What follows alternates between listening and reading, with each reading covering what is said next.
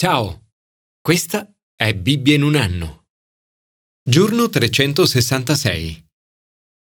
È mia intenzione oggi condividere con te, che hai accolto la sfida di leggere Bibbia in un anno, due parole di incoraggiamento.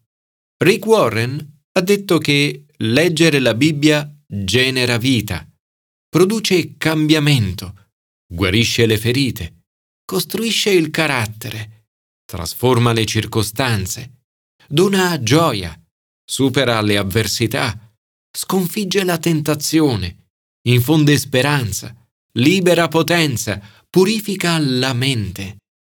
Spero e prego che leggere Bibbia in un anno porti alla tua vita numerosi benefici, così come lo è stato per me.